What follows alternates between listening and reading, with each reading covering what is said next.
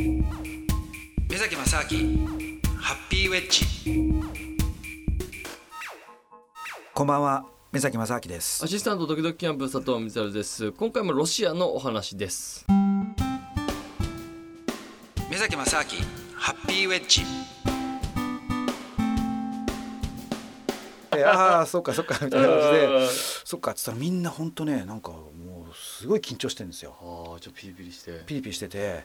それででしたらね時間過ぎまあ5分ぐらい10分ぐらい過ぎてから知事がバーって登場したら結構まあ若い人でねうん。やり手っぽい人が知事がこう出てきてああのちょっと、ね、遅れたのは申し訳ないなんて話をしながらでちょっとじゃああの日本から来たんだなんていう話をしたらたらなんかいきなりあのカメラとかね写真とかバーッとかなんかいろいろ撮り始めてうん。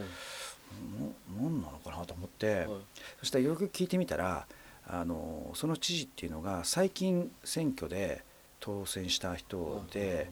でそれまではあのどっちかというとプーチン派の人たちがずっとその州を、まあ、仕切ってたんですよ。はい。それがプーチン派じゃない人人たちからの,、まあその政党からの出てきた人なんで新しくなんか実績をねこういろいろ作りたいみたいでやっぱりこう日本から来たっていうのをなんか一つの材料にしてるみたいで。へでなんかいろいろ写真とか撮られてそれが後でなんかあのロシア語のウェブサイトになんかあの載っちゃってて、え それで一応ねそのいやまあうちの会社こんな会社ででまあ再生可能エネルギーやってますと。だけどやっぱりロシアは再生可能エネルギーっていうのはなかなかねあのちょっと難しいかもしれないですねうん。みたいなことをちょっと言ったんですよ。はい。そしたら、うん知事が「おあのうちはねあの水力発電ちょっとやりたいんだ」みたいな話になってて。へやっぱり水がいっぱいあるんですよ。川がいっぱいあるから。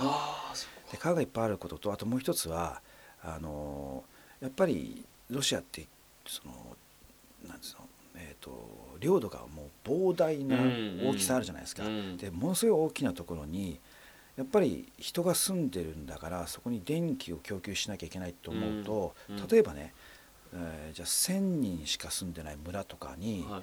電気を送ろうと思ったら、あー。結構大変なことなんですよここって。うんうん。ね、そこに送電網を作ってですよ。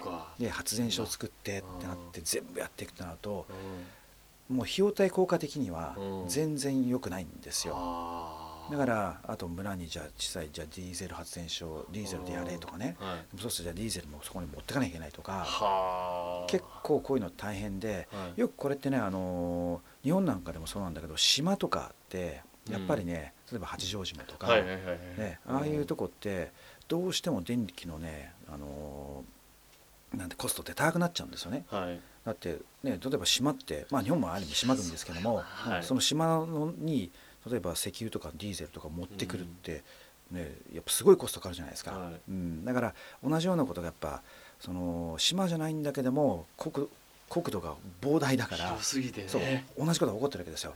だからじゃあねそういう場所だからこそ地産地消の,、うん。そのでこれだけ水がね豊富にあるんだから川とか深層にあるんだから、そこで水力発電をね作るっていうのはいいんじゃないかと。はい。で実はね太陽光もねいやいいんじゃないかって言ったんですよ。はい。太あの実は日照率がね300日ぐらい日照時間があるんですよ。あそうなんですか。ほとんど晴れてるんですよ。だから太陽光いいじゃないですか。ただ、うんやっぱ太陽光ってなっちゃうとどうしても冬冬じゃない。夜は使えないし、不安定な電源だからやっぱ主要な電源にはなりにくいと、うん。でも水力発電だと大体稼働率って70%ぐらいずっとこう回るわけですよ。はい当然その夏の間と冬の間ってこうあの電力、ねうん。水の量が変化するから、はい。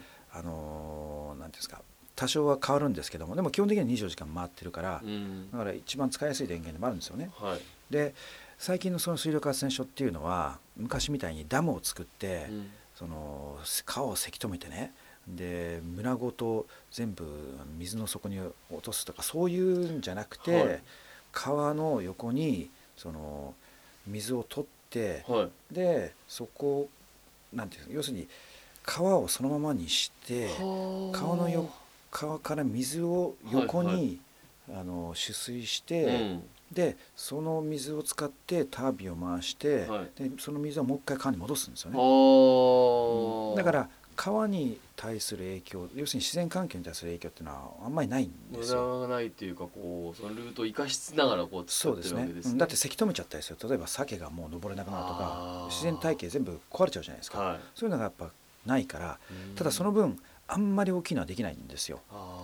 でもまあそこまでねやっぱり例えばその1,000件とかね2,000件とかね、そのぐらいの、ね、村とかだったら、うん。まあ1万件ぐらいあってもいいんですけども、うん。その大きさに応じてやっぱりそれなりの発電所を作ればいいからっていうんでいやあの水力発電所とかねあのどうだおやるやるやるみたいな感じで。おおやるってすぐできるわけじゃないんだけど いやりますよやりますよみたいな話になったりとかね。ねあとねあともう一つね言ったのがあのやっぱりロシアのその極東地域ってうん。自然がねめちゃくちゃ残ってるんですよ。であのいわゆるね原生林ですよね。はあ。全く手つかずの自然の原生林がそのまま残っててで虎とかがあのアムールドラ、はい。なんか4,000頭ぐらいいるらしいですよ。4000頭？はい、虎。4000頭もいるんですか？うん。で虎ってね一頭のそのなんですか範囲なんていうか縄張りの範囲ってすごい大きいんです。確か2キロとか3キロぐらいに1頭ぐらいしかかでもねそれ4,000頭まあ広大な土地ですから。そうかそんないるんですうねんだからとかあとね白いイルカとかねえるしだからいろんなそのまあ動物とかねあとあのチョウザメ。はチあョウザメキャビアですよ。はあでその その話もね、はいまあ、市長とあ知事じゃないんですか。また別の人と話した時に「いやもうねこの川とかね人もういくらでもこんなチョウザメとか撮れるんだ」みたいな話で。へで写真とか見せてもらってうおーっともうなんかね2メーターぐらいのこんなでかいえチョウザメってあの知ってます？サメじゃないっていうの、え？うん、あれサメじゃないんですよ。サメじゃないんですか？サメじゃないんですよ。でもチョウザメ科なんですよ。え？古代魚なんですよチョウザメって。あそうなんですか、うんサメじゃまた別なんですか、サメじゃないんですよ。あ全然知らなかったまあよくそういうのありますけどね。へえチョウザメ科っていう科がある、この続きはまた来週です。さようなら